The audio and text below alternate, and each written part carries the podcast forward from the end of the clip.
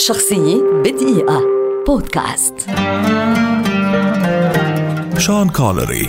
ممثل اسكتلندي كبير ولد عام 1930 ويعد واحدا من أبرز الممثلين في التاريخ وأحد ايقونات هوليوود الخالدة. بعد تنقله من مهنة إلى أخرى عمل كوجه إعلاني مستغلا وسامته الشديده ثم كانت بدايته في التمثيل عام 1955 حين عرض عليه دور صغير في مسلسل Dixon of Dock Green قبل أن يلعب دوره السينمائي الأول في فيلم Darby O'Gill and the Little People لكن موعده مع النجومية جاء حين لعب شخصية جيمس بوند للمرة الأولى وتحول إلى واحد من نجوم الصف الأول على شباك التذاكر ليصبح بعد ذلك أيقونة تلك الشخصية الشهيرة التي لعبها في سبعة أفلام ابتداء من Doctor No عام 1962 وانتهاء بفيلم Never Say Never Again عام 1983 حاول شون كونري الخروج من عباءة جيمس بوند عدة مرات ونجح في ذلك في أفلام كثيرة تتنوع بين الخيال العلمي والدراما والرومانسية وعالم العصابات.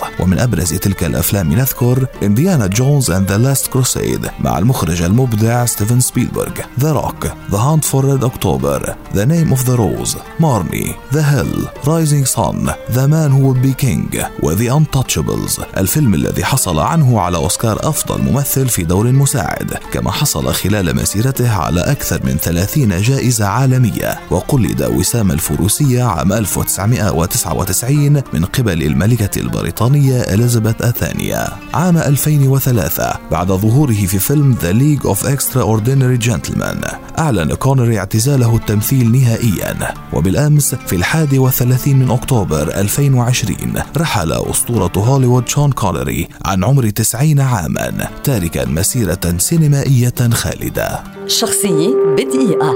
بودكاست.